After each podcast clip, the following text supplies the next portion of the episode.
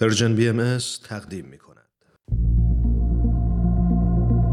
تو این میونه راه عمر یک نگاهی پشت سرت بنداز بهمن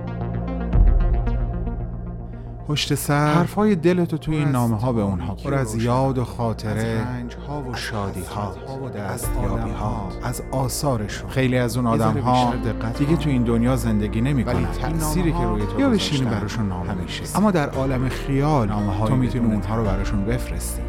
نامه هایی بدون تمر بدون تاریخ.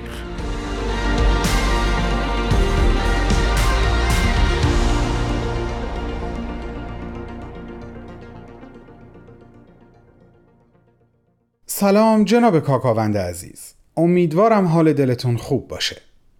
در دو هفته گذشته من نامم رو خطاب به عزیزان همیشه همراه خودمون نوشتم و در اون نامه از شما زیاد گفتم.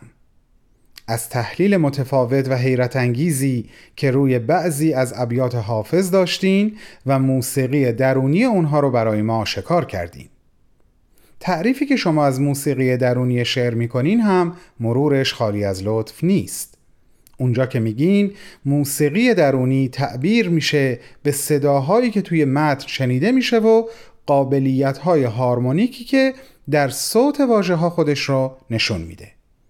مثل صداهای زمینه در سینما که برای باورپذیرتر شدن صحنه ها از اونها استفاده می‌کنن. غزلی که این بار می‌خوام از جانب شما با شنونده هامون در میون بذارم غزلی هست که مطلع یا همون بیت آغازینش این هست. صوفی بیا که آینه صافی است جام را. تا بنگری صفای می لعل فام را.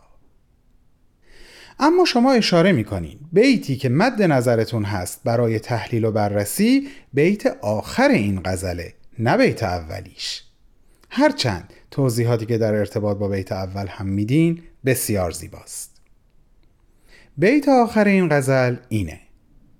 حافظ مرید جام می است ای سبا برو و از بنده بندگی برسان شیخ جام را. ببینین امو رشید شما از ابتدای صحبتاتون به این نکته مهم و کلیدی اشاره می‌کنین که حافظ در ابیات این غزل به نقد تند و تیز شرایط جامعه و روز و روزگار خودش پرداخته. شوخی نیست. امیر مبارز دین حاکم شیرازه. با خونریزی اومده شیرازو گرفته. هیچ حرف مخالفی رو بر نمیتابه. شوخی هم با کسی نداره. اما حافظ دل به دریا زده و قصد نقد این شرایط رو داره.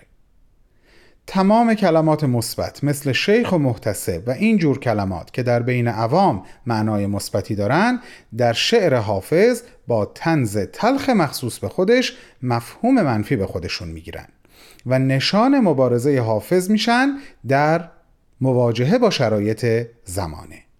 و واجه نظیر شراب و می در شعر حافظ تبدیل میشن به واژههایی با مفاهیم مثبت.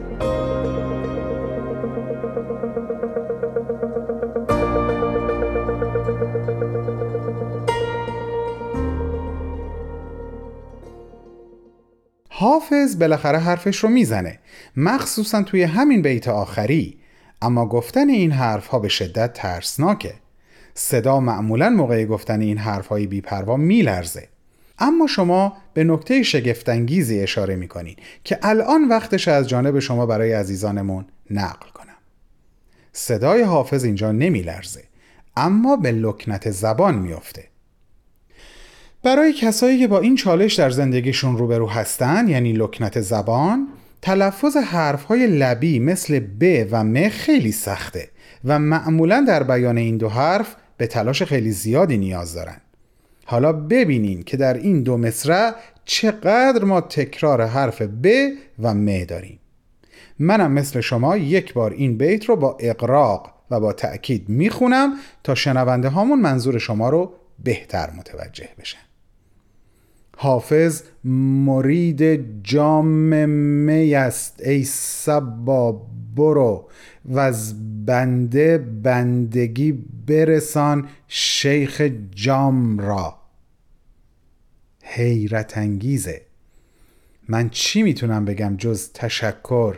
که اینقدر زیبا لایه های روی شعر رو بر میدارین تا ما بتونیم لایه های درونی او رو به زیبایی ببینیم.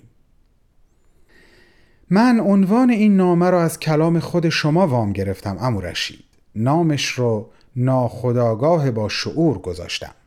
عبارتی که شما برای زمیر ناخداگاه حافظ برگزیدید و عجب عنوان با مسمایی. ممنونم به خاطر هر آنچه که به ما یاد دادید و یاد می‌دید. با عشق و احترامی جاودانه به پیشگاه عالی جناب ناب رشید کاکاوند. بهمن و دوستانش در Persian BM